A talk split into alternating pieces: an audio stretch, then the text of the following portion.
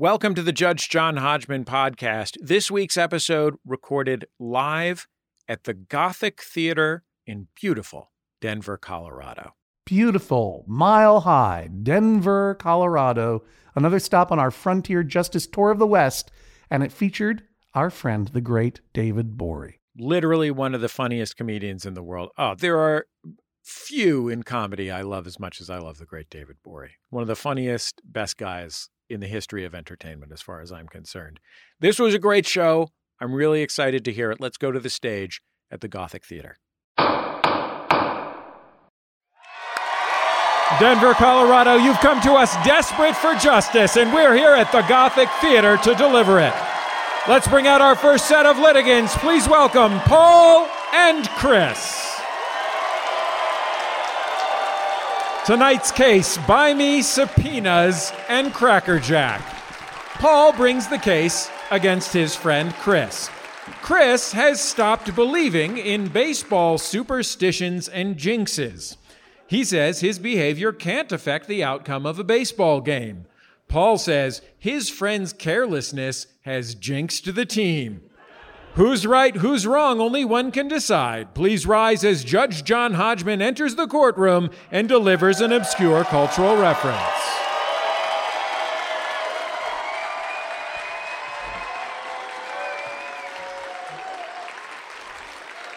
People, people at the time asked me, Did you know she was going to become so famous?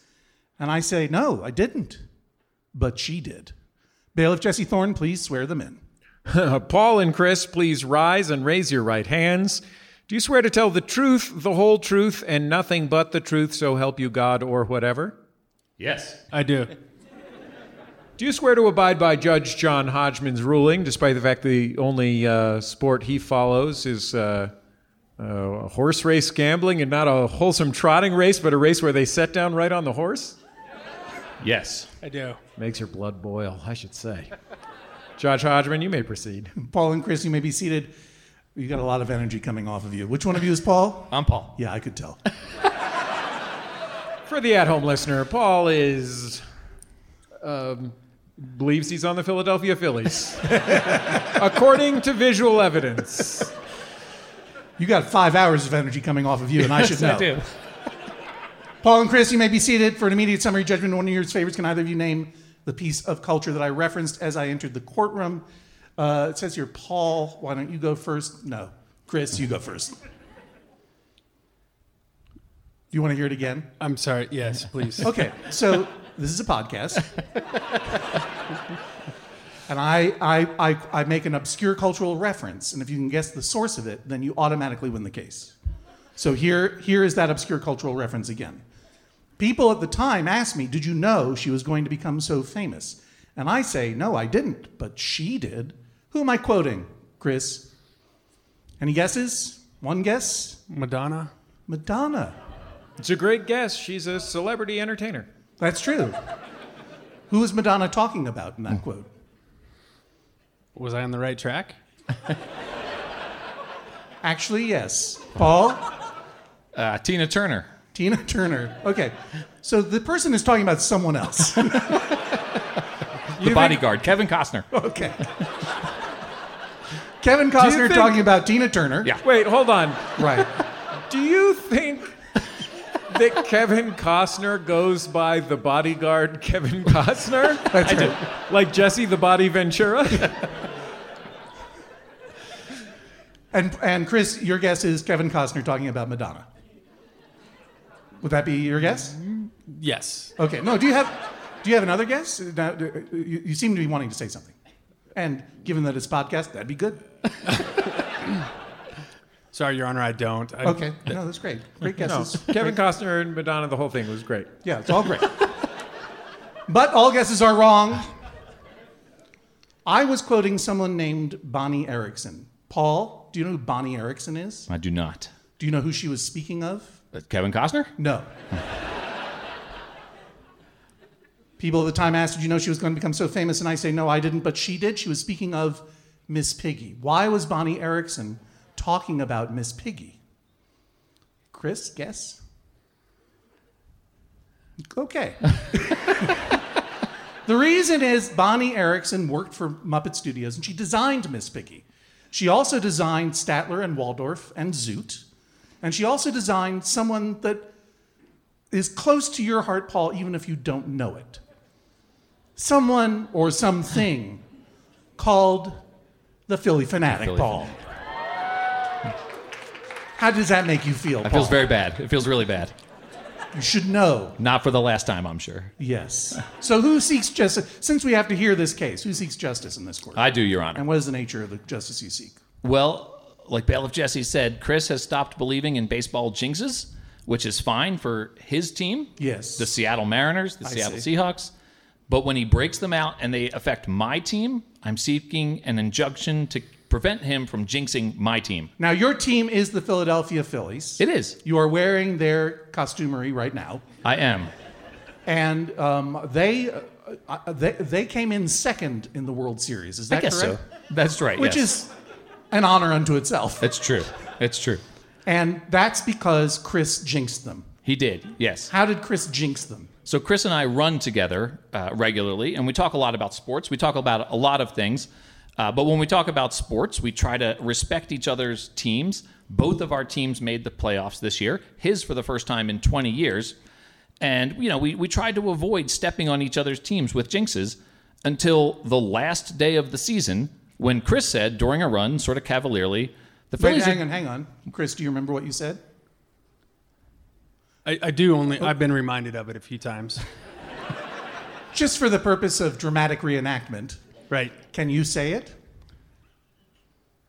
What Paul claims I jinxed him on was that the Phillies had kept the Astros de- designated hitter Yordan Alvarez in check. Ooh. Yeah. What a spooky incantation. Yeah.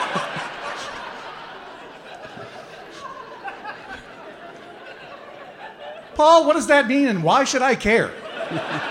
Well, I certainly cared because Yordan Alvarez, who, by the way, hit a game winning home run against his Mariners earlier in the playoffs, hit a World Series winning home run against my Phillies that night.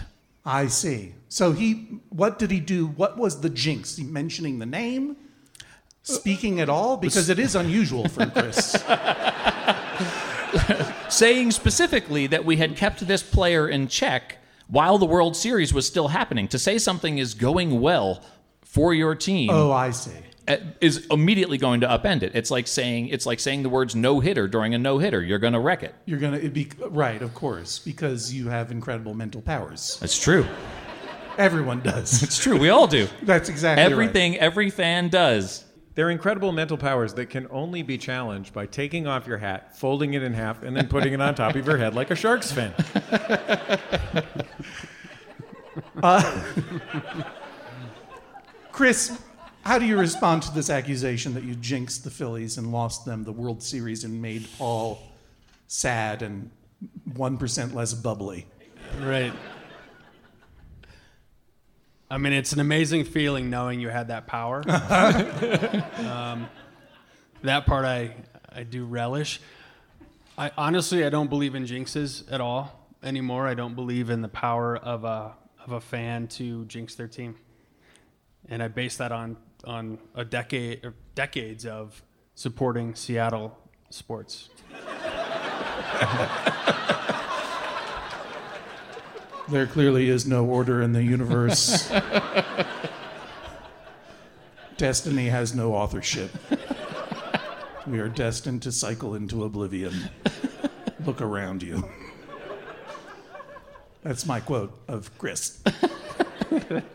Uh, Paul, this is not the first time you've been part of the Judge John Hodgman podcast. Is that not correct? That is correct. Indeed, it's not even the second time It's not. you've been part of my life. Is that not correct? That's true. I see you backing up. Yeah. Why? Explain to me your previous intrusions into my life and explain why I should not be calling security right now.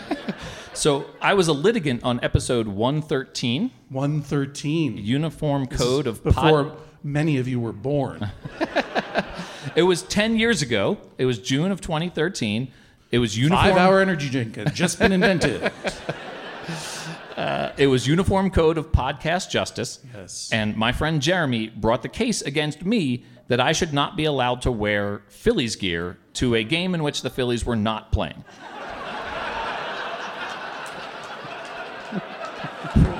Mm-hmm. So we I submitted as evidence a picture of us at Dodger Stadium in a game between the Dodgers and the Reds in 2009 wearing this, That outfit. including the Crocs. So what we're seeing here is a cotton, classic early 1980s style Philadelphia Philly, like a Mike Schmidt style Phillies hat. Got on uh, one of the little star dot Phillies uniforms, like a Darren Daulton type uniform, and then Crocs, like a real jerk would wear. Well, so, and Judge Hodgman, you commented at the time that it was a, a mixed bag of you know different versions of the Phillies uh, brand identity. You did call it during that podcast. You called it my Phillies clown outfit. Yes, because you were wearing a, a, a motley fool arrangement of It's true. Philly's swag. It's true. And I never had a chance to see it in person, and- nor did I particularly want to. Here it is. But here we are. But the other time, Yes. the first time we interacted, you ruled First time. in your New York Times columnette. So even before New York that, Times Magazine sorry, column. New York John Times Hodgman. magazine columnette. That's right. I don't want to be associated with the failing New York Times newspaper, as opposed to the thriving New York Times Magazine. But I, I wrote to you about my collection of ice cream helmets Yes. from baseball games. That's right. I recall now. Right. I you- didn't know that you were the same person. I'm the same person. evening. Yeah. Yeah. And you you commented uh, just to make a long story short, you commented that the difference between Well, how hor- many did you have? at the time I had maybe 50 or 60, And how many do you have now? about 430. Okay. And at the time you said the difference between a hoarder and a collector is a display case. That's true. That was the origin of that. that was the guy. origin of that quote, of which you have repeated uh, many that times. Judge John Hodgman quote. Yeah, but that time you had 60 of them. I did, yeah. And they were ordered out of my kitchen cabinets. Uh, if I may, I actually did bring gifts for you and Bailiff Jesse from the collection. I have a Portland Sea Dogs ice cream Oh, sure. helmet, That's a, a minor league team in Portland, Maine. a double A affiliate of uh, the Boston Red Sox. Uh huh. That's and also this- a sports team. I know my Yeah, stuff. right? And so this is the uh, the summertime fun time minor league baseball's Portland Sea Dogs. Sure. Jesse, I had a little harder time coming up with a, uh, a, a good gift for him, but a year ago this month, Jesse had as a guest on Bullseye Alan Tudyk from the TV show Firefly. That's right. We were just talking about Tudyk last night. Love to, Dick. That's right. And so I have brought for Jesse a helmet from the Columbia Fireflies, From the Columbia Fireflies. a high A affiliate of the Well, Kansas I, City I would ask our road producer Richard Roby to come out here, please, and take these things away from you, and off the stage and do the standard uh, poison testing. yeah. Very generous of you. In in your New York Times magazine columnette, Yeah. you referred to them as garbage toys.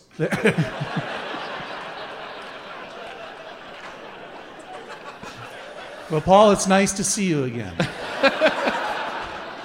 what What was the name of the person that uh, that you had the dispute with when you were on uh, the the uh, the live po- the podcast? His name was Jeremy. And he's obviously not in your life anymore. No, he is. He's one of my very good friends. Mm. Chris, how much did he pay you to be here? Obviously, you don't have a dispute. I'm, it's clear you have no idea where you are or why. I'm not actually sure that you've ever met Paul before. I kind of feel like there was a Craigslist ad going, Will someone pretend to be in a fight with me so that I can skip the meet and greet line at the Judge John Hodgman show? and present my tokens live on stage for my own sick amusement. Is that not what happened? Don't wait for the translation, Chris. Answer the question. This is a lot, yeah. Yeah. I'm going to ask you a series of simple questions that you can answer Okay. truthfully, I hope. Yes. I'll remind you you're under fake oath. Do you know Paul? I do. Are you his friend? I am. How long have you been his friend? 15 years. Oh, okay, very good. Is he always like this? He's passionate for sure. Yeah, for sure. So you are you are here uh, in, in, a, in a good faith effort to resolve a dispute because you don't like being accused of jinxing the Philadelphia Phillies. Absolutely. I, well, I don't mind jinxing the Phillies, but I don't. I don't honestly feel I have the power to do so. Was there a time that you believed in superstitions? 100%. I spent most of my life thinking I could impact the Mariners and the Seahawks, and it turns out I can't. And it, yeah.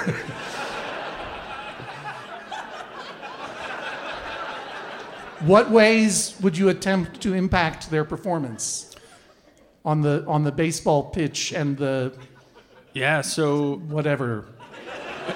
What In was the the, other team that you like? The Seahawks. In the football sphere. That's a foot. Yeah, in the foot in the football sphere. Exactly. Thank you. Yeah. So I think it's like most fans Like, would. would you wear a special hat and they'd get one more into the score hole or something? Or a little? Like that. Did you have a did did you have a, a Phillies clown outfit you would wear? Or I, I don't. I don't. was have there a podcaster you would stalk and if, like if I could just talk to him, the Mariners will go all the way. Sadly, no. Um, I, I, I don't think I did anything out of the ordinary from uh, a fan. I don't know anything about sports, so just please establish what is ordinary vis-a-vis superstitions. What Right. kinds of things would you do or not do in order to affect the outcome of these games? So, um, so the the Seattle Mariners have been in the playoffs very few times in my life, uh, and as a as a you know grown man, there there there there should have been a lot of games to be involved in.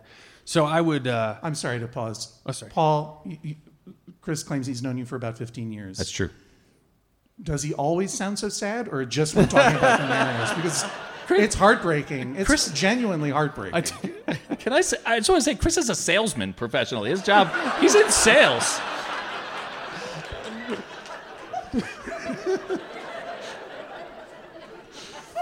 do I sound sad? That makes me feel bad. well, no, I mean, It's it's because of the Mariners. It's not, John, it's not exactly sadness that animates the Mariners. It's the example of their great hero, Ichiro, who, until he was 48 years old, just spent the whole winter hitting fungos in a frozen baseball stadium in Japan so he could come back for one more not playoffs year in Seattle.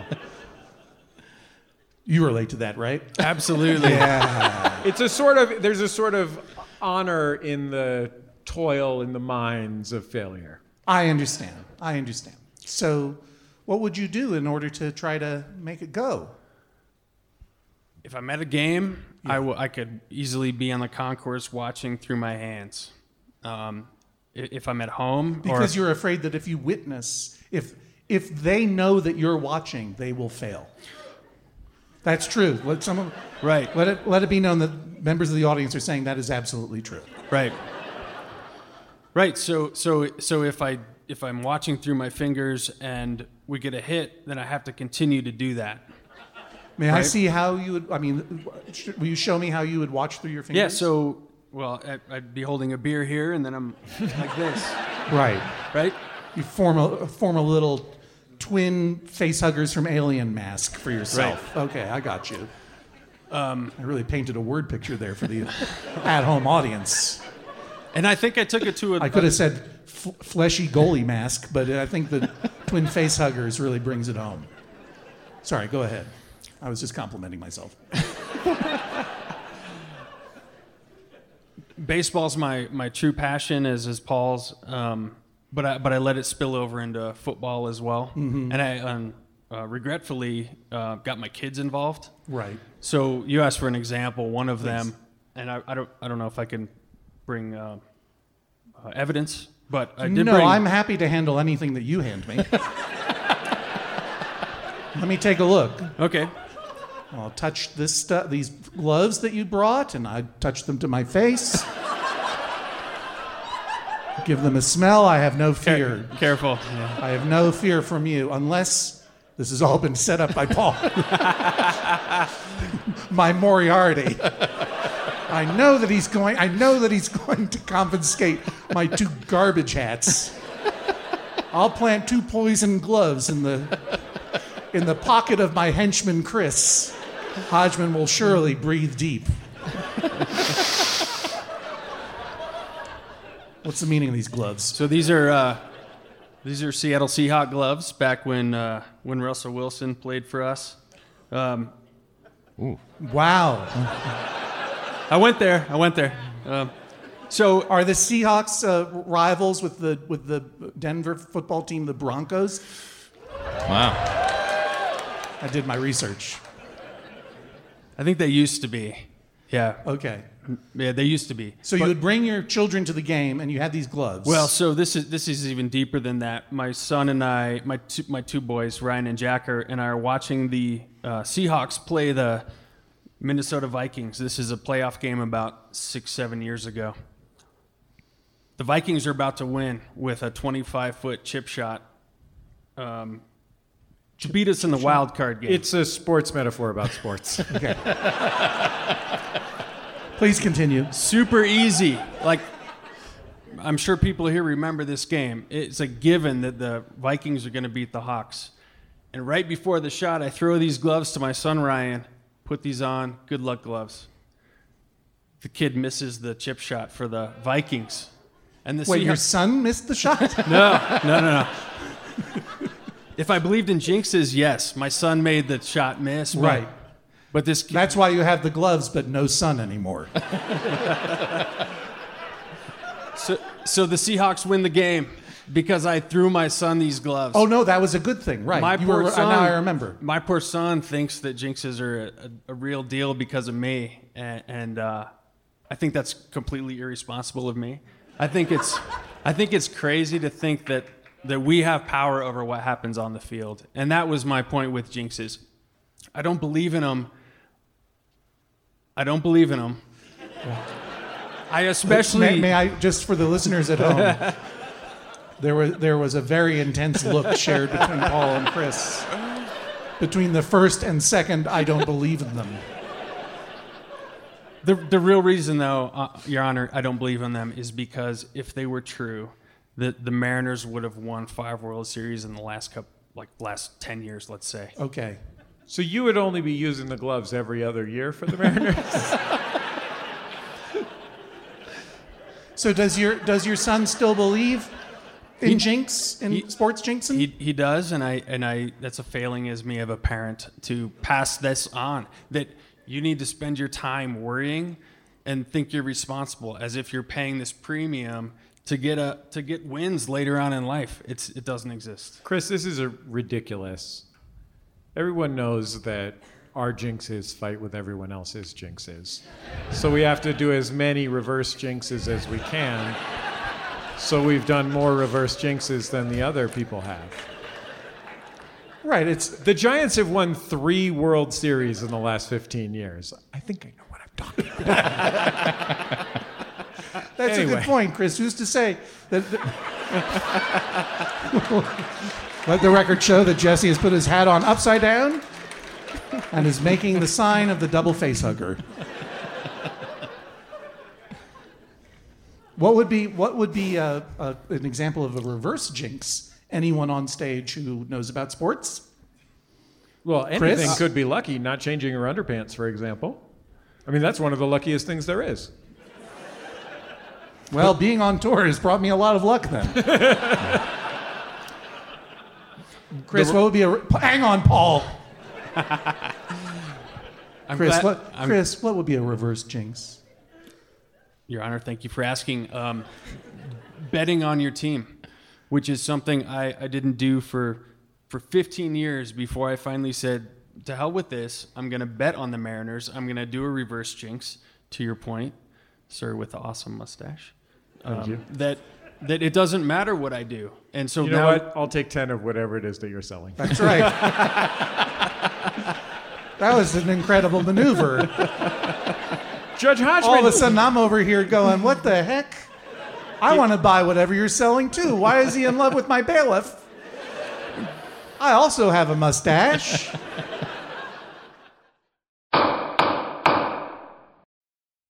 You're listening to Judge John Hodgman. I'm bailiff Jesse Thorne. Of course, the Judge John Hodgman podcast, always brought to you by you, the members of MaximumFun.org. Thanks to everybody who's gone to MaximumFun.org slash join, and you can join them by going to MaximumFun.org slash join. The Judge John Hodgman podcast is also brought to you this week by Aura. A U R A. It's a simple but meaningful gift that you can give your mom or your dad or your step grandparent or your uncle or your friend or anyone that you want to keep connected in your life who might not live near you. It's a digital picture frame from Aura. It's perfect for sharing pics of all the things that those friends can't be there for, from family vacations to grandkids' graduation to whatever. I have one of these, and I got one for my dad. And I got one for my mother in law. And it's amazing. We look at the photos all day long and we're able to easily update their Aura frames so they see all the latest pictures from our lives as well. It comes with unlimited storage, simple controls on the frame. You can upload as many photos as you want, and your mom or your dad or your stepdad or your stepmom or your friend or whatever can pick the perfect one. And it takes only about two minutes to set up. Seriously. See why it was named the number one digital frame by Wirecutter, uh, The Strategist, and Wired Magazine. Right now, you can save on the perfect gift that keeps on giving by visiting auraframes.com. For a limited time, listeners can get $20 off their best selling frame with code Hodgman. That's A U R A frames.com, promo code Hodgman. Terms and conditions apply. The Judge John Hodgman podcast is also brought to you this week by Babbel. Okay, it's 2020 24, 2020 24. Oh, if hindsight were 2020, I I don't know what I would have done differently. All I know is that I'm taking every day in this year and trying to get better a little bit every day. That's what you do. That's the way progress is made, step by step, day by day, bird by bird. And that's the way it is when you're learning anything, especially a new language with Babbel. And if Babbel can help you start speaking language in just 3 weeks, Imagine what you could do in the rest of this whole year. Don't pay hundreds of dollars to private tutors or waste hours on apps that don't really help you speak the language. Babbel's quick 10-minute lessons are handcrafted by over 200 language experts, real human beings, to help you start speaking a new language in as little as one, two, three weeks. Studies from Michigan State University, Yale University, and others continue to prove that Babbel is better and that's not just the Yale football team putting their thumb on the scale because they love learning Indonesian from Babbel. One study found that using Babbel for 15 hours is equivalent to a full semester at college. Take that, Yale, I guess. Here's a special limited time deal for our listeners. Right now, get 55% off your Babbel subscription, but this is only for our listeners at babbel.com slash Hodgman. Paul, when Chris said that thing that cost the, the Phillies the World Series, Yeah. was there anything you could do, any kind of special dance mm-hmm. or laundering habit or toothpicking or anything that you could do to undo the damage that Chris did? Well, you have to act swiftly in this instance, and the reverse jinx is really important.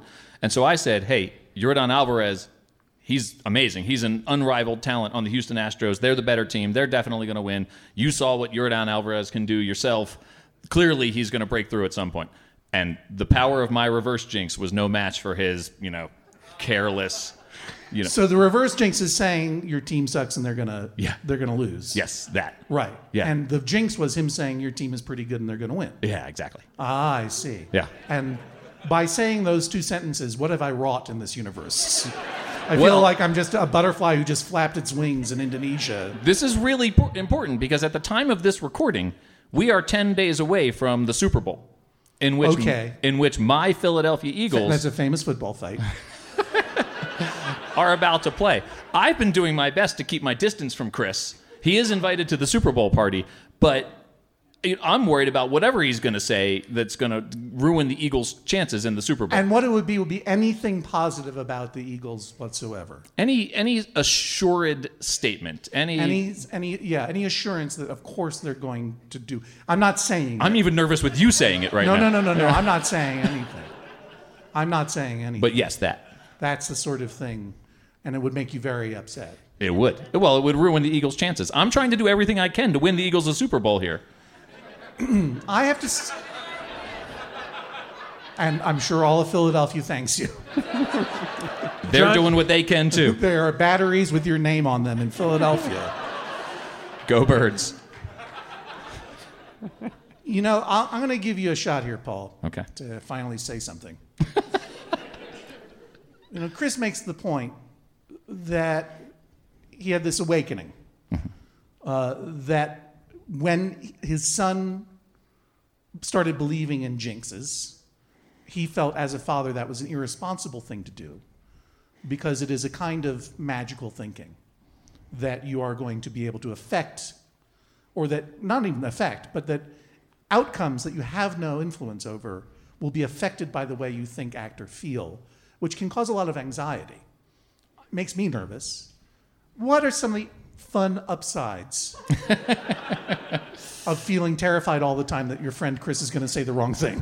I, I, and um, first of all, I'm speaking as a person who has driven both of my children away from team sports. Neither one of them could care less about uh, Right. team sports at this point. But I mean, my response to that is, what's wrong with magical thinking? Magical thinking is a great thing. We're all, you know, team sports, watching team sports. You're watching grown men in pajamas throw a ball around, right? I get that. I understand it. But what, you know, to me, it feels like you're part of something bigger than yourself if you feel like you are have, like you have some sort of effect. And so to me, sports superstitions, I'm not a religious person.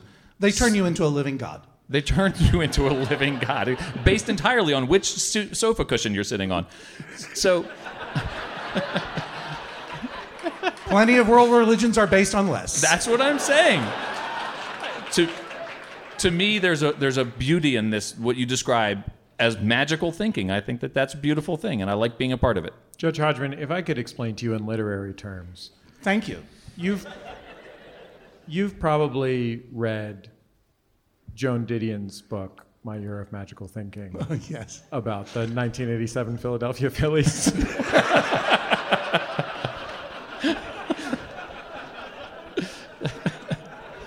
was a real page turner. yeah.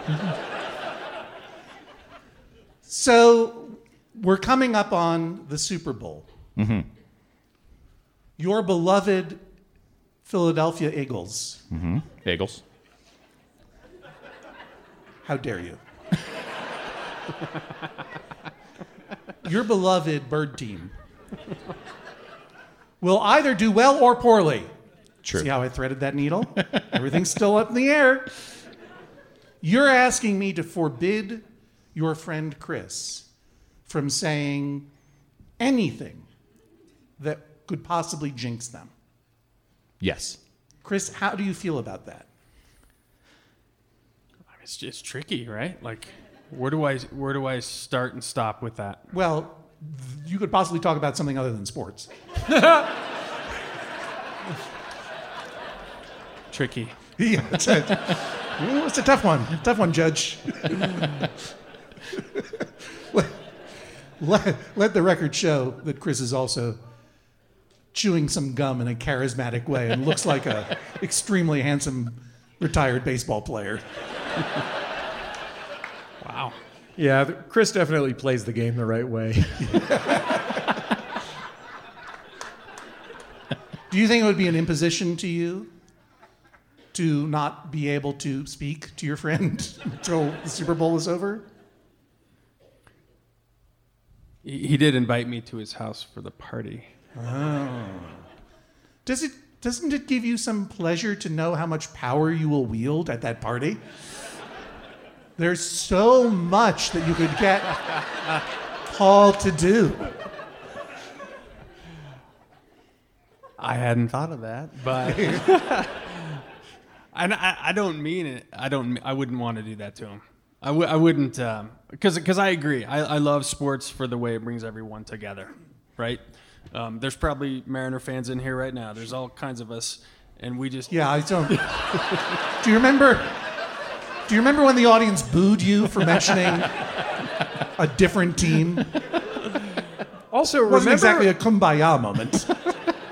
Also, remember when you said you love the way sports brings people together next to a Philly sports guy? So if I were to rule in your favor, how would you have me rule? Can you say that there's no such thing as sports jinxes? I can say it. Did, is this a technique you learned at a seminar? Did you get the Judge John Hodgman lead?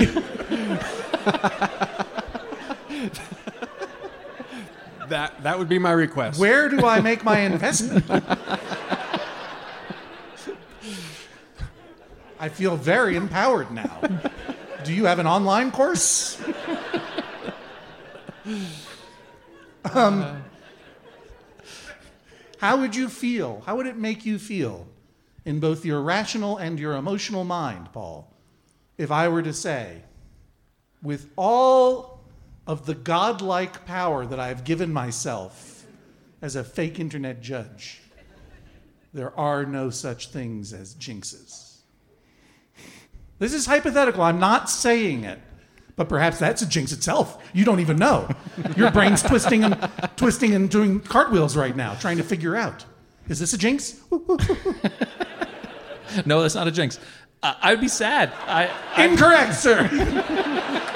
you just don't know what I jinxed. Let the record show that I waved my hand and went, "Woo, woo, woo, woo." How does it make you feel?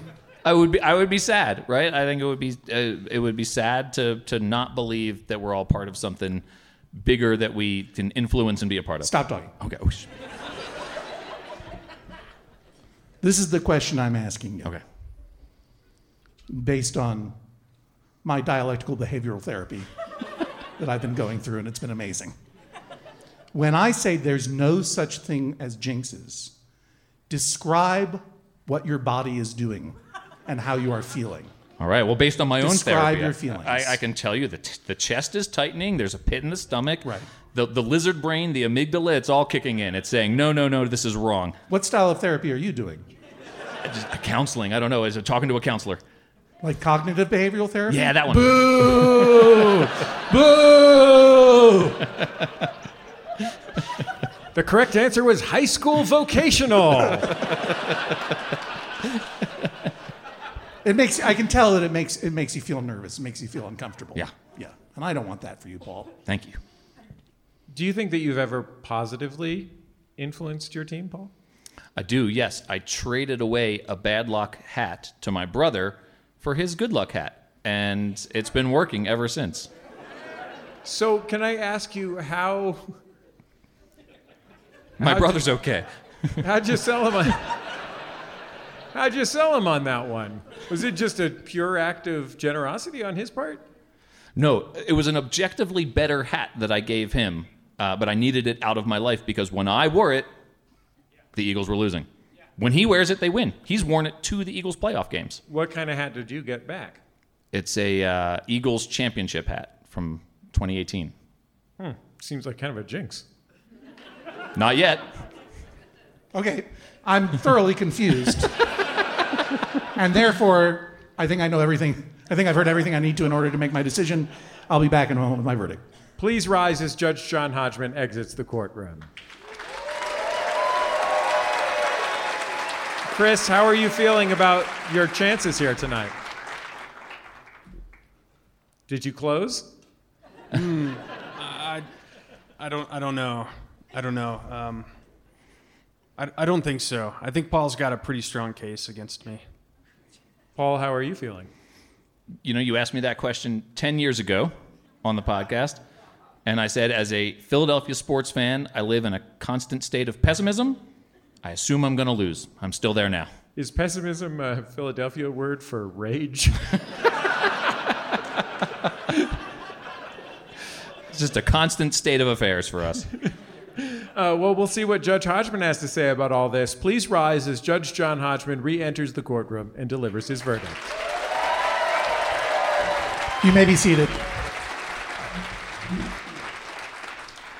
Some time ago, I went to a sports contest, a professional sports contest, in the sport of ice hockey. Now, you know, sure, you, the, the minorest of the major leagues. you probably know that I am not a, I'm a fan of only one sport, which is the sport of extinct hockey. Hockey teams that don't exist anymore. The Hartford Whalers, the Quebec Nordiques, etc. I, I love them because the outcome is known and it reduces my anxiety. All extinct hockey teams are losers, and I can sympathize with them. But as part of a research project, I went to an actual live, non extinct hockey game being played between the Pittsburgh Penguins and um, another team that I don't remember. and in advance of this, I was talking to noted uh, uh, public radio hockey correspondent Greg Wyshynski. And Greg told me that he had uh, a, a, a ritual. He had to have pink lemonade when he went to the hockey game, or else his team would lose. And I said, That is goddamn offensive. that is an insult because I am not an athlete, nor do I follow sports. But I know that these athletes work very hard. They push themselves and train themselves and study their work day in and day out. And to suggest that somehow your wishing is going to affect their performance is an insult to those professional athletes, in my opinion. I went to the game, and I, but I did ask him, should I bring my uh, Hartford Whalers hat to the game? Uh, because will that jinx it? and he said, no, I think it'll be fine. I went to the game, and I just felt funny about wearing my Hartford Whalers hat in that, uh, in that ice arena. And it came to uh, what's it, what, what do you call it? Sudden death at the end of hockey? Sudden Oh, death. oh, yeah, overtime. Yeah. Overtime, sudden death. Someone was going to die. Sudden death was at the and not was at slowly. the end. That's the what was at the end of uh, Joan Didion's My Year of Magic. That's right. Final chapter. And the other and the and the other team had one chance to get a goal against the uh, Pittsburgh Penguins, and then the other team was going to win. But if the Pittsburgh Penguins blocked the goal, game over. Pittsburgh Penguins won, and I was rooting for the Pittsburgh Penguins because I knew the name of the team. So I couldn't help myself. At the last second, I put on that Hartford Whalers hat, and the Penguins lost because of what I did. Yeah. It's a powerful, powerful feeling that you have ruined a hockey game. and dis- disappointed fans. And you're in Pittsburgh. Who knows what they'll do to you if they ever found out that you and your hat lost the game for their team. It is part of my therapy to hold opposite ideas in the same moment. On the one hand, there is the on the one hand, there is the idea. We are pattern recognizing animals. We build narratives around us. And we are massive egotists. We want to be part of those narratives. Even when, in fact, the, uh, the tr- what is also true is that the universe doesn't care about us. We are an accident of evolution, and we won't last forever, and nothing we do is going to affect anything. We can hold both. That's the spirit.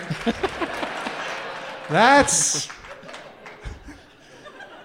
That's what I expect from a city with legalized marijuana. In my therapy, they just taught me Yankees suck. These seem like two opposite ideas to hold at the same time. But let me ask you, Paul. Uh, have you uh, have you ever watched? You watch? Uh, do you have Disney Plus? yes, Have you watched uh, the Star Wars show called uh, Andor? I have. Yeah. Have I told you what my proposed motto for that show, Andor, is? No. Andor. Why not both?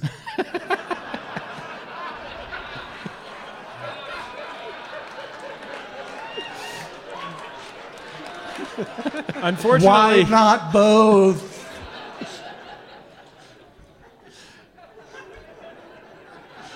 Unfortunately, this is not a new bit.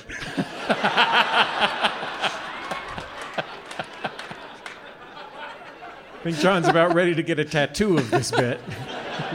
so pumped about it. Doesn't even make any sense. There's and in there. It is both. Yeah. But I'm just trying to get thematically to the idea of why not both? Why not accept that the universe has no story to it and that we only suffer through it? And the egotistical idea that we can affect what people who are much more physically talented than we are do on the field. Why not both? The problem is that if you accept your point of view, Paul, you are going to suffer. Whereas if Chris, we follow your point of view, and your son does as well, and recognize that we are meaningless in this universe until we buy what you're selling.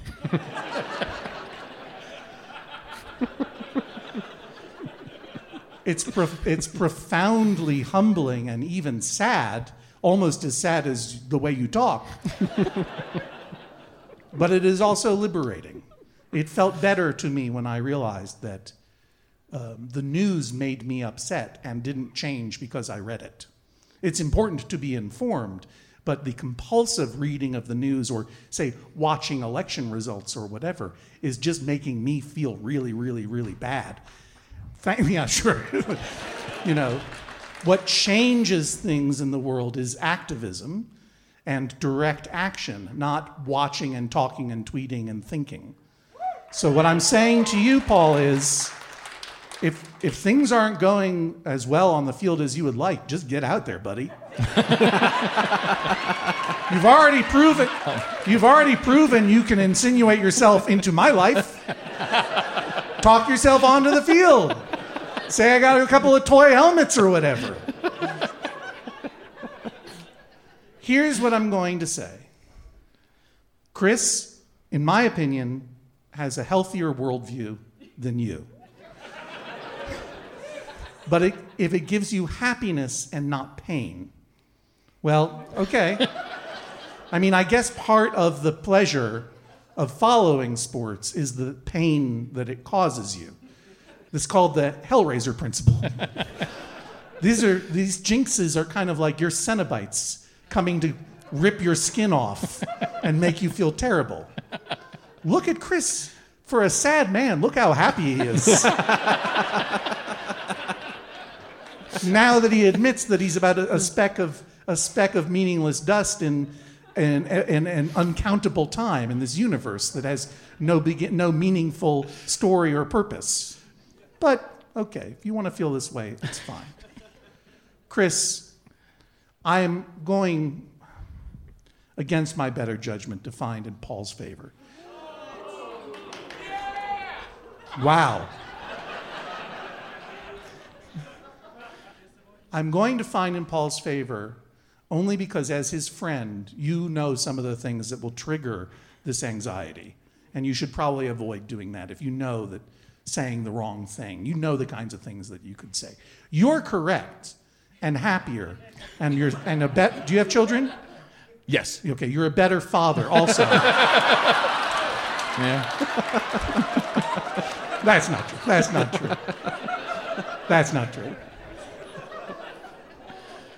But I can't take the joy of Paul's pain away from him.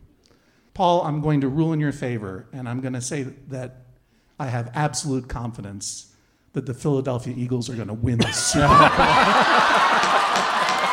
No, they're not. This is the sound of the gavel. I hope you have fun. That is all. Paul and Chris, thank you for joining us on the Judge John Hodgman podcast.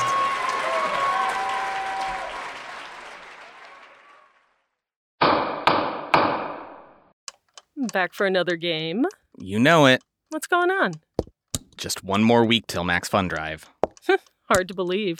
It's been a heck of a year since the last one. We're now a worker owned co op. We raised $50,000 for charity last year. And we've added a bunch of awesome new shows. But do you think we're ready to do it again? Absolutely. Lovely new gifts are lined up. The episodes will be amazing, and wait till everyone hears the bonus content. Yeah, plus they know to go to MaximumFun.org slash newsletter, so they're getting all the news. Oh, like that meetup day is on Thursday, March 21st. Then what's bothering you? Me? Oh, nothing. We're all set for Max Fun Drive to start on Monday, March 18th. I just didn't want you to see this coming. Check. What? Hang on. Most of the plants humans eat are technically grass. Most of the asphalt we drive on is almost a liquid. The formula of WD 40 is San Diego's greatest secret. Zippers were invented by a Swedish immigrant love story. On the podcast Secretly Incredibly Fascinating, we explore this type of amazing stuff. Stuff about ordinary topics like cabbage and batteries and socks. Topics you'd never expect to be the title of the podcast Secretly Incredibly Fascinating. Find us by searching for the word secretly in your podcast app. And at MaximumFun.org.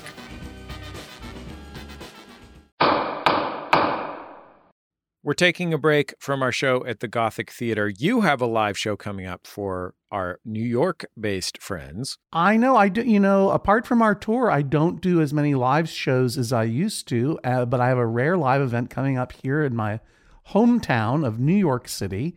Selected Shorts, very famous radio program about short stories, asked me to host the McSweeney's 25th anniversary extravaganza on May 10th at Symphony Space. And how could I say no? I didn't. I said, yes, I will host it. It's going to be a great night with full of friends and family of McSweeney's reading stories and, and sharing memories. I'm hosting it with musical guest Stephin Merritt of the Magnetic Fields. I think it's going to be a really special night, and I hope you can come. And I'll tell you what, uh, Symphony Space Selected Shorts, they got special tickets. If you're under 30 years old, 17 bucks, just in for 17 bucks.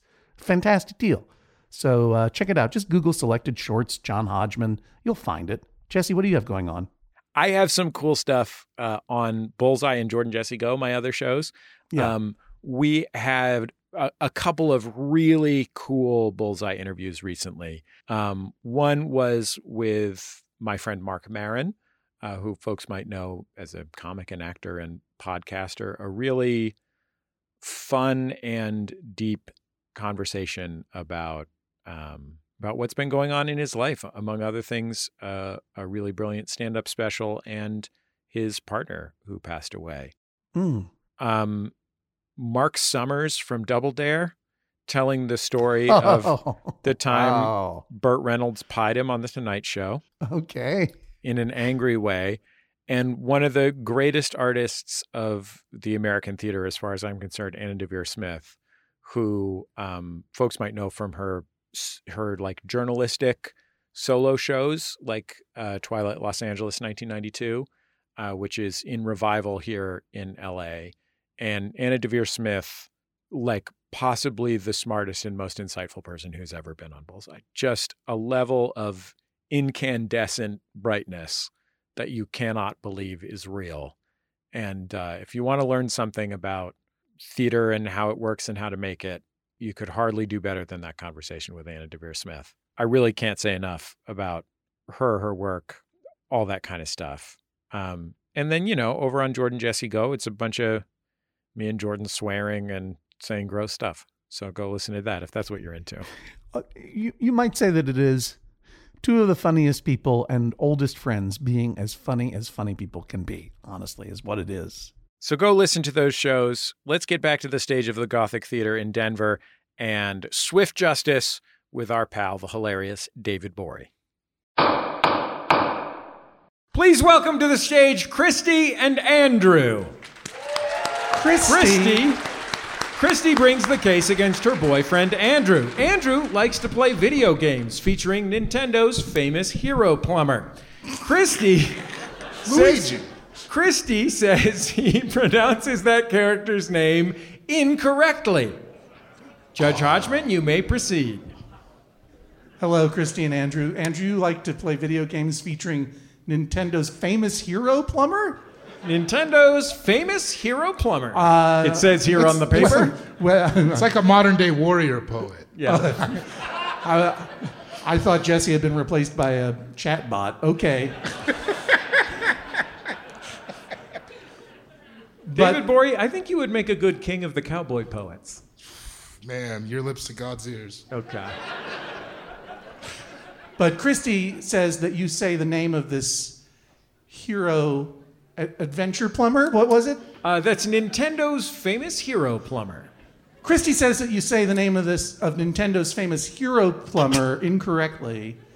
How would you say it? Let's say, for example, that you were this person and you were saying, It's me, this person. I'm going to start with this is a gotcha, but I would say it's a me, Mario. Wow. Yeah, I expected that. How would you park the car at Harvard Yard? I don't know, on the green? Very reasonable. I'd, I'd do spot hero and probably get, try to get a spot in the Charles Hotel garage. Yeah.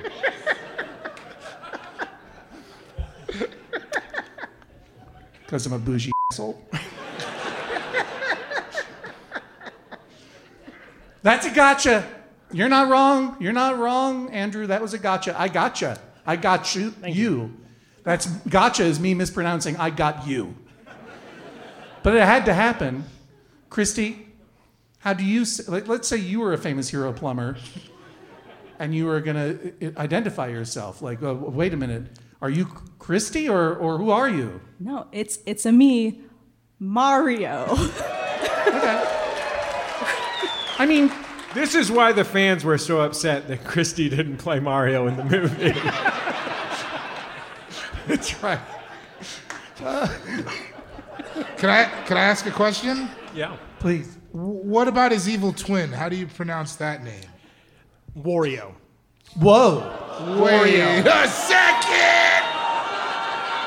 I call shenanigans on this guy. Andrew, do you do you come from a place where this is how M- Mario is pronounced typically? Or Yes, actually, I do. Where do Um, you come from? So I, I grew up here, but I lived in um, New York till I was nine. Uh, Okay. Hudson River Valley, just north of the city. Sure. And that is how people Putnam say. County, Westchester County, Uh, Westchester, near Tarrytown. White Plains. Uh, Sleepy Hollow. Oh yeah, sure, of course. yeah. Right. The, the Metro North represent. scared, yeah. Saddest That is thing. what Sleepy Hollow is best known for. Oh, yeah. Yeah, it's Metro North Station. For sure. Yeah, yeah. Hey, uh, guys. Terrifying story of the commuter train without a conductor.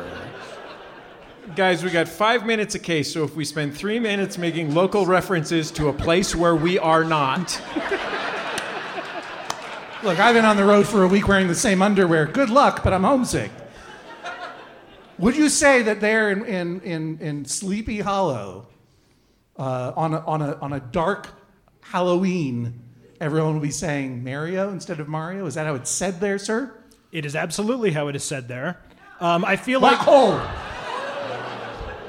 Hold. I'm all right. I will ask the audience in a moment, please. Please finish your sentence. I want to point out there was a yes in there. That's fine. Uh, That's Okay. they're also part of the audience. Great. Yes. I'm just, I'm feeling kind of. Try to hold both ideas at the same time. Okay, okay. See what I mean? Um, but yeah, that is how I would say it there when I'm talking about the game. It is Super Mario World or something to that effect. I think if yeah, that's that's that's it. That's how when you, you just said it like that so casually, Yes. it's like I hardly even noticed it was weird. It seems okay if that's how you grew up. Christy, why is this bad? because it's a person's name. So, like, different words can have regional pronunciations. But Mario, a- as you so started, he says his own name. Hell yeah. And we need to respect how people pronounce their own names, Ah. right? And one might argue that that extends even now to virtual people, like video game characters and other AIs, right, chatbot? what do you think about this, David Gborie? I I'm with you as someone who has a name that's often mispronounced.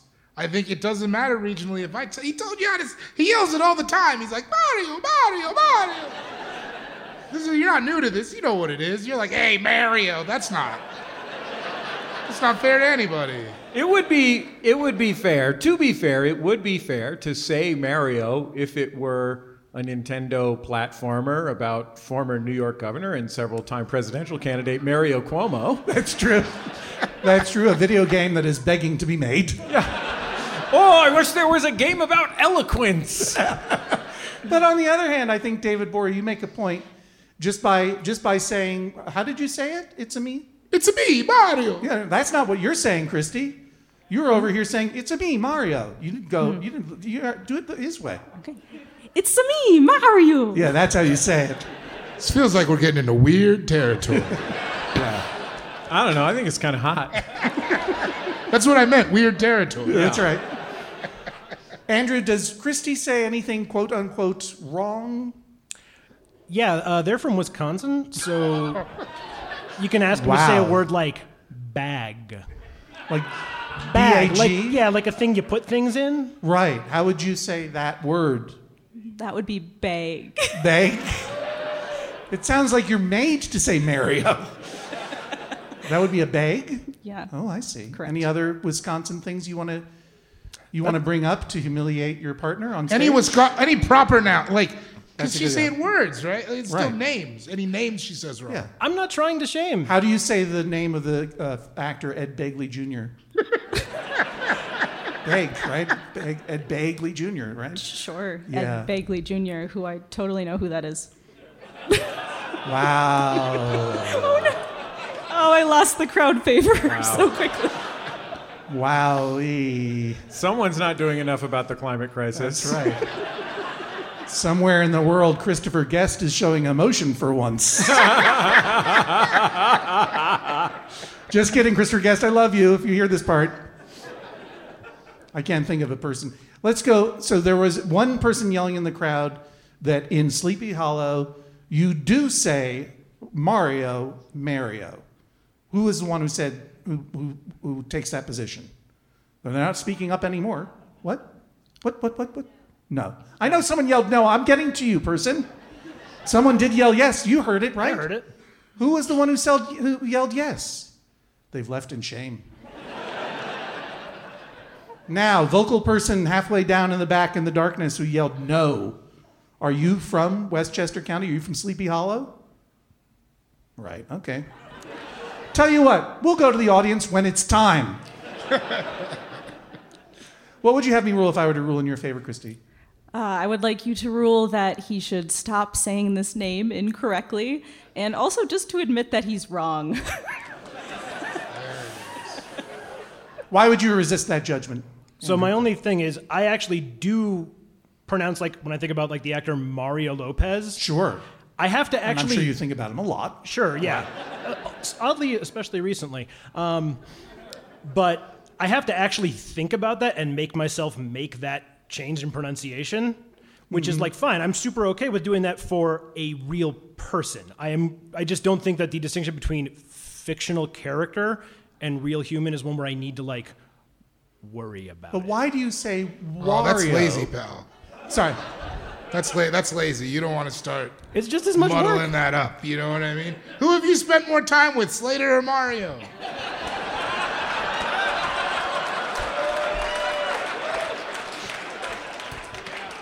Yeah, good point. What would you have me rule if I were to rule in your favor, Andrew?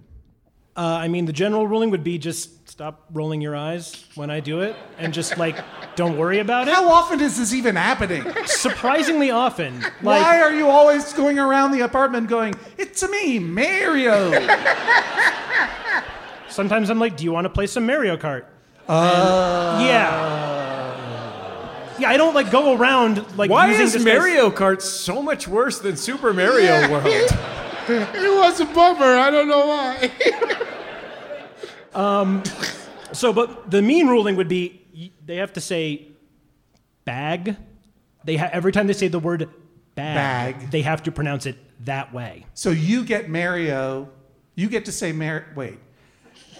Not like forever, but like I don't know, the next two weeks when they say the Two word weeks of bag? Yes, to understand how like it actually Well, you're takes gonna get effort. Two, you're going to get two weeks of bag. I don't even know what that means. I don't either, but I'm scared. Doesn't sound good. Sounds better than two weeks of bag, though. no offense. I love a Wisconsin accent. Here's what I think. I am I'm loath to uh, uh, try to stamp out regionalism in how people speak. Uh, the way that people grow up speaking in different accents is um, a, a, a fascinating reminder that uh, we're, we're a big country with, a- with a lot of different experiences. And also, trying to wipe out regional, regionalisms in speech often is pretty discriminatory, and it's saying that people are stupid because they don't talk the way I talk. Um, but Christy makes a good point.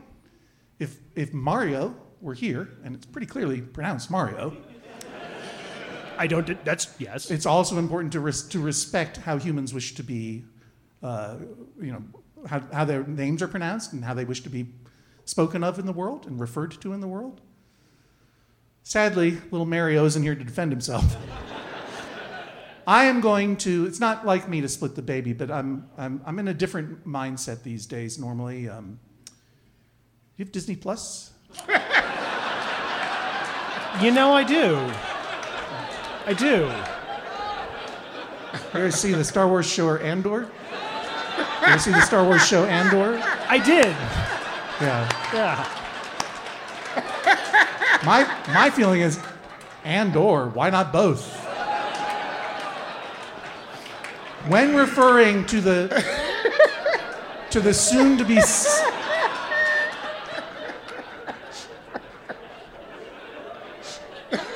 when referring when referring to the soon to be sentient being known as Mario, you must say Mario, as in it's a me, Mario, or look at Mario driving so swiftly in his Mario Kart.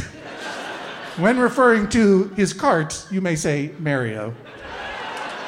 But if only out of consistency, the hobgoblin of minds I like. Since you say Wario, say it's a me, Mario. Mario Kart is acceptable, and you can say bag, beg, but do get to know the work of Ed Begley Jr. This is the sound of a gavel. Christy and Andrew. Welcome Adrienne and Claire. Adrienne brings the case against her girlfriend, Claire. Adrienne says her dog, Rosie, has hands. Claire says dogs only have feet. Judge Hodgman, you may proceed.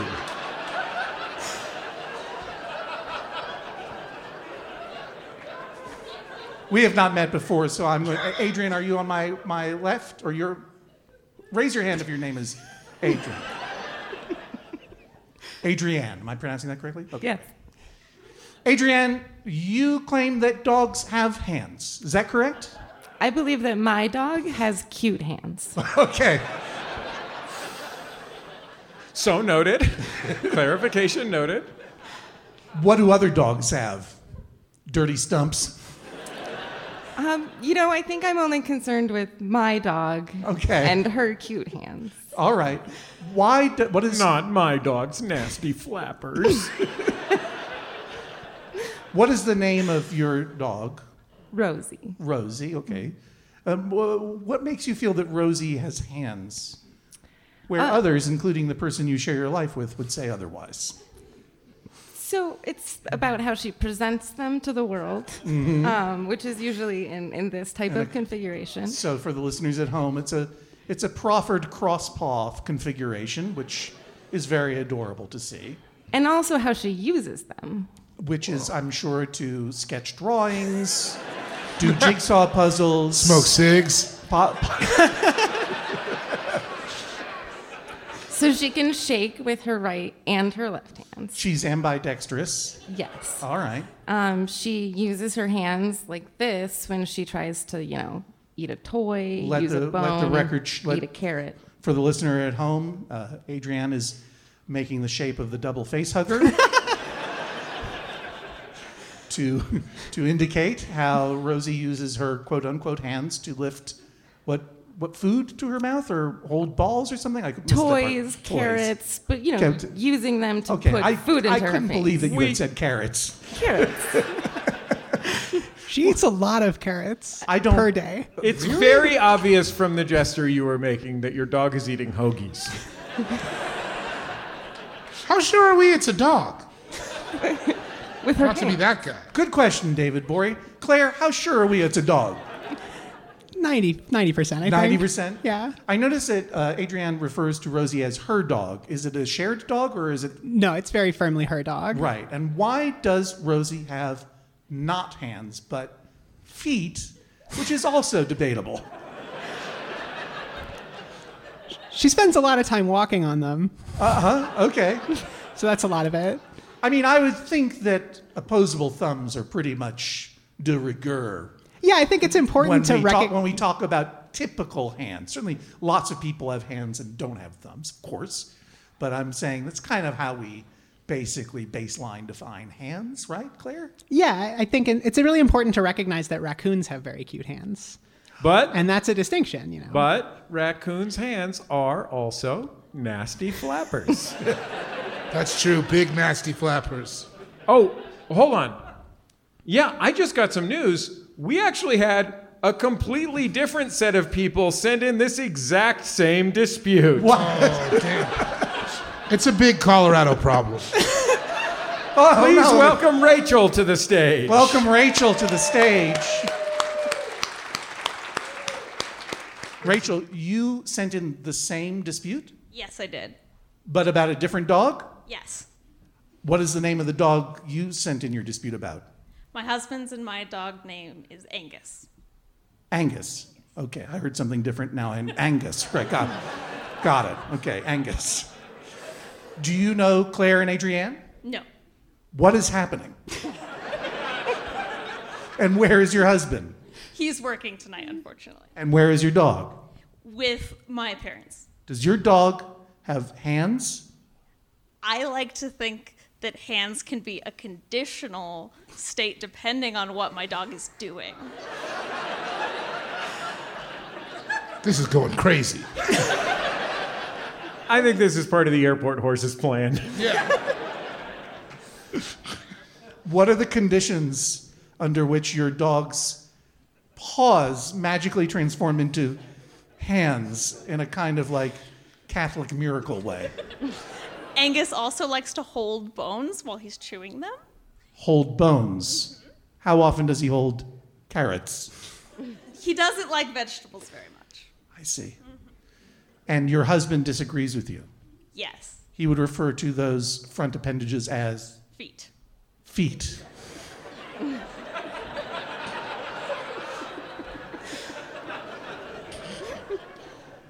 Since he's not here to make his case, Claire, it falls to you to make the case for the world. Why is it important to establish that these dogs, Angus and Rosie, and perhaps other dogs in Colorado, do not have hands?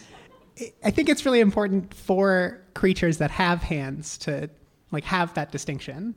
So You humans and I don't know raccoons as well. You've been sent by the raccoons.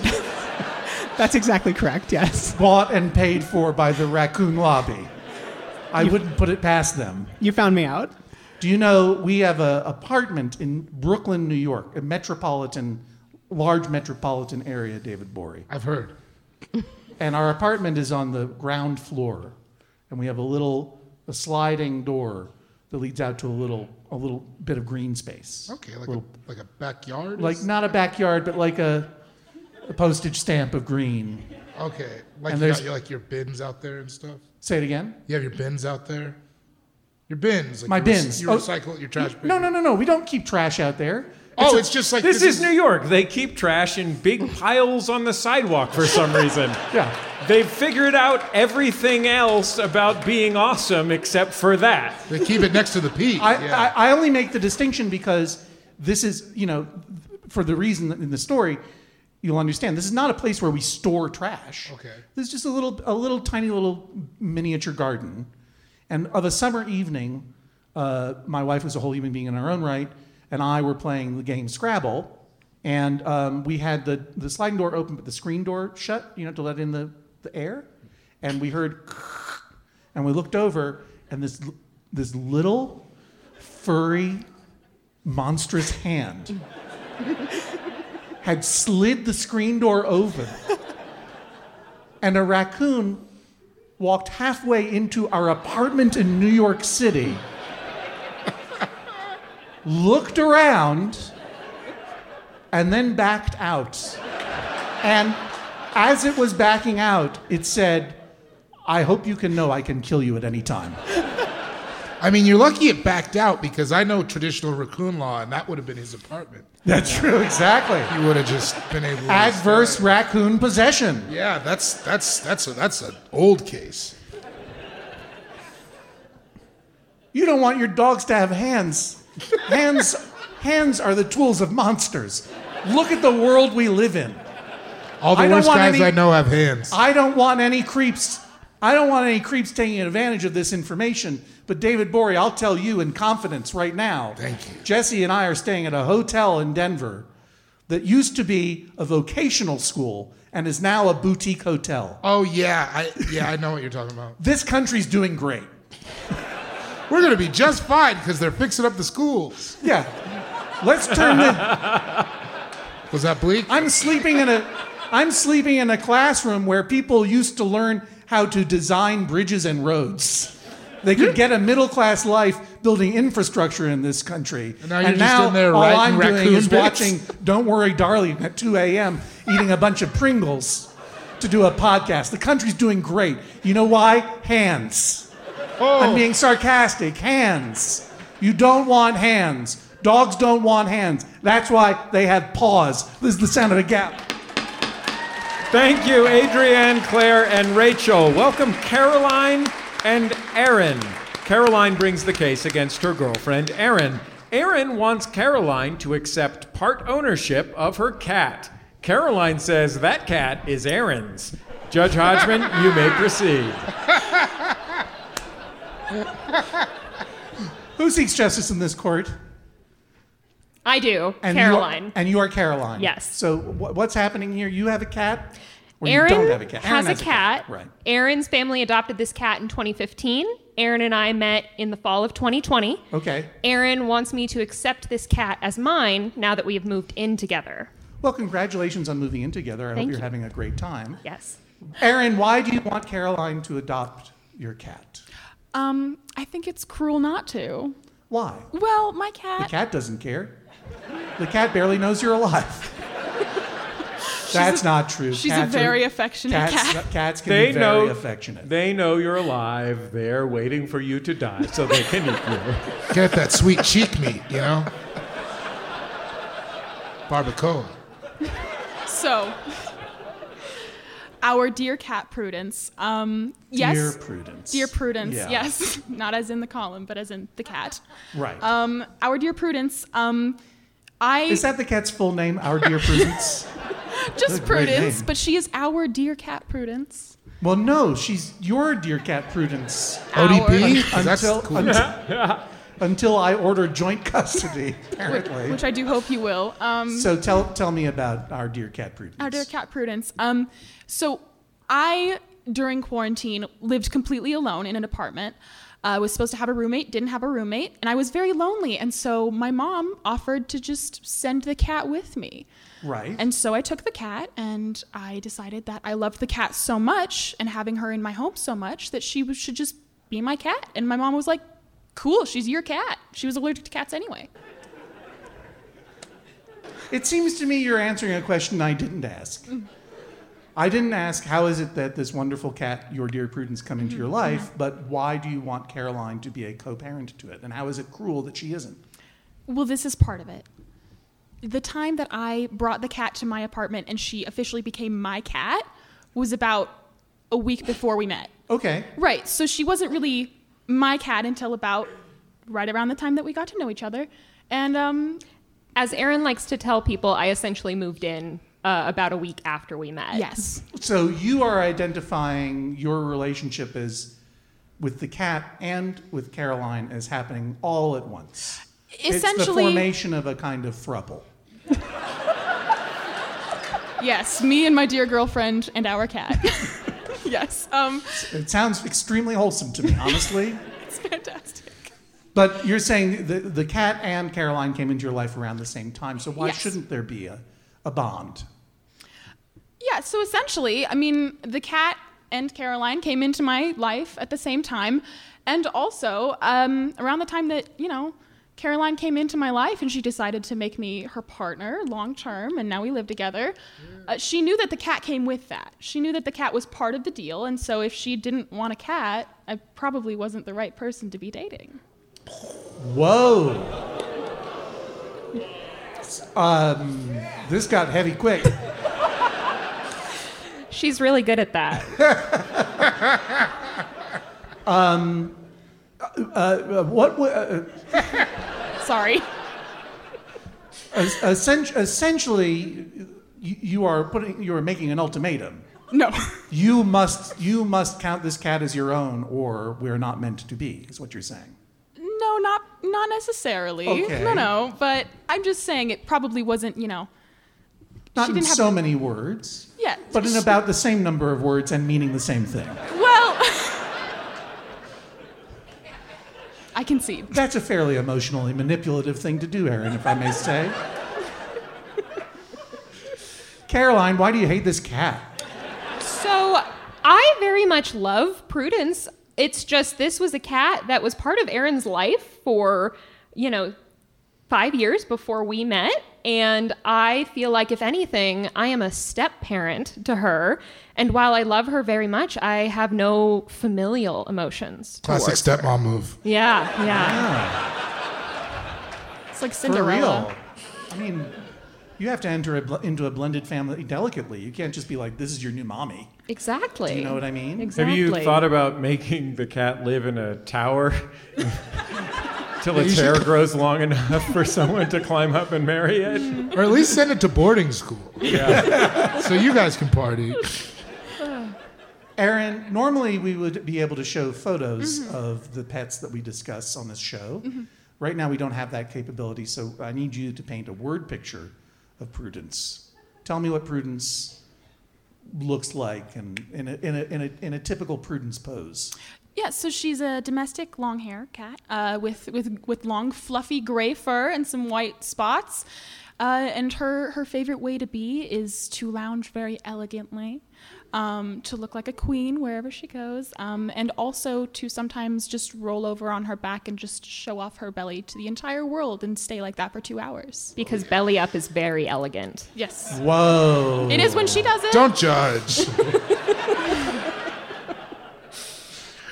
You find this cat disgusting. I was.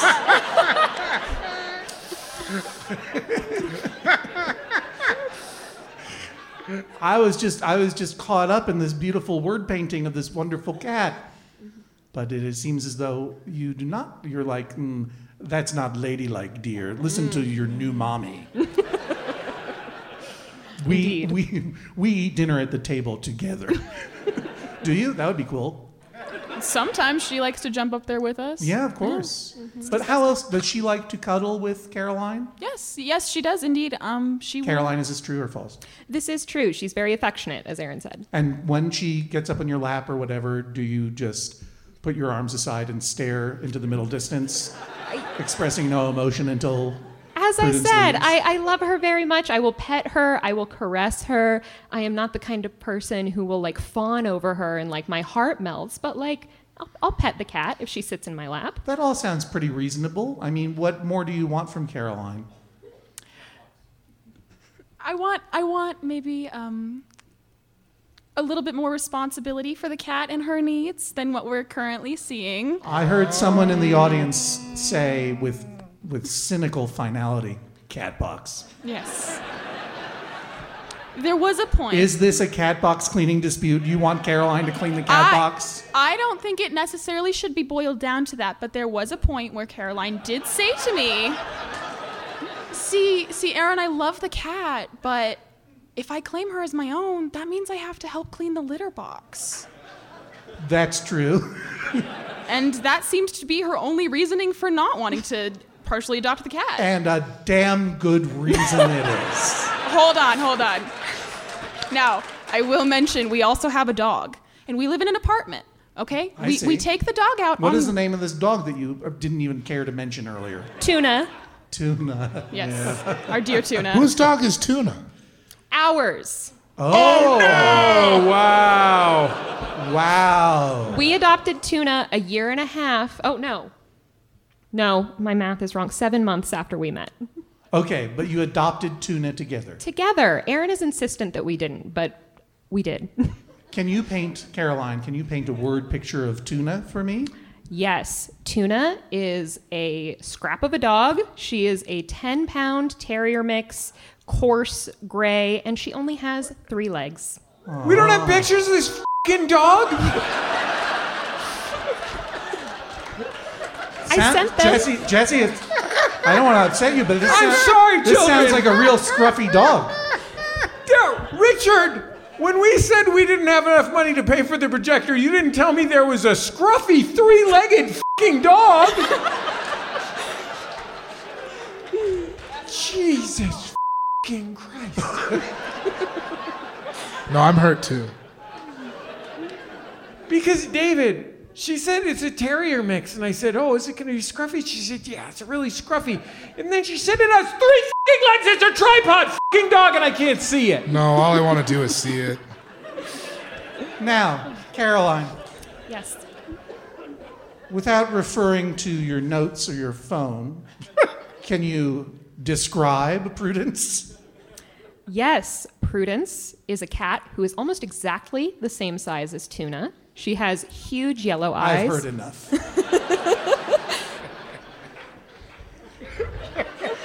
you describe your cat first in comparison to the dog. Yes. You love that dog and you're ambivalent about that cat.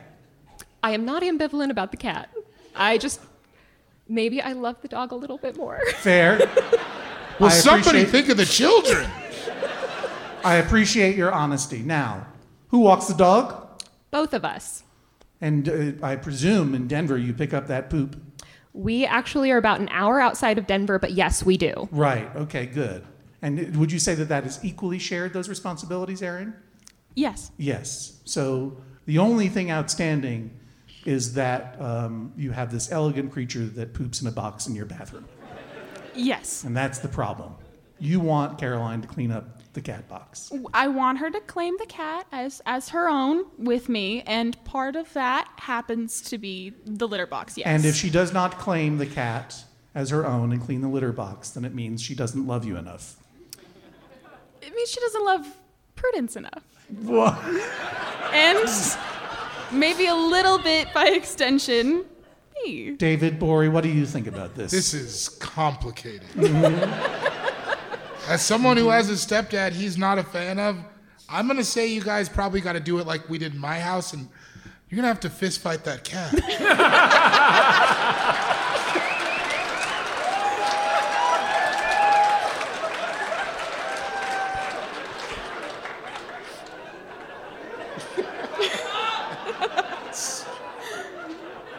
We're cool now. if if there was no tuna, if there was no shared dog, then I would feel very comfortable saying, uh, "Sorry, Erin, you and uh, you and uh, Prudence are a bonded pair, and you can't force a cat upon someone else." But since you have, and I hate to say this, a fur child together already. um, it is it is not fair. It is it is the stuff of the am I the asshole Reddit for you to come out and say this is our shared dog and that is her cat. because the thing is animals are not humans. Fur babies are animal companions, not babies that you have. Sorry, I'm going to get jumped outside of the outside of the former vocational school. Animals are not your children, but they are deeply, deeply sensitive creatures, obviously. And I happen to know that if a cat senses unfairness in your house, there shall be vengeance. Probably in the form of toxoplasmosis. Unless there is a medical reason for not cleaning the cat box, I think it would be nice for you to do it once a year. Otherwise, take good care of your cat, Caroline. She is part of your family just as Erin is. And I hope that you all have an enjoyable time together here in outside of Colorado, where you still pick up the poop. Erin and Caroline. That's it for this week's episode. Thank you to everybody who joined us on stage at the Gothic Theatre in Denver. We are so grateful to all of our litigants who come and perform as part of our live shows.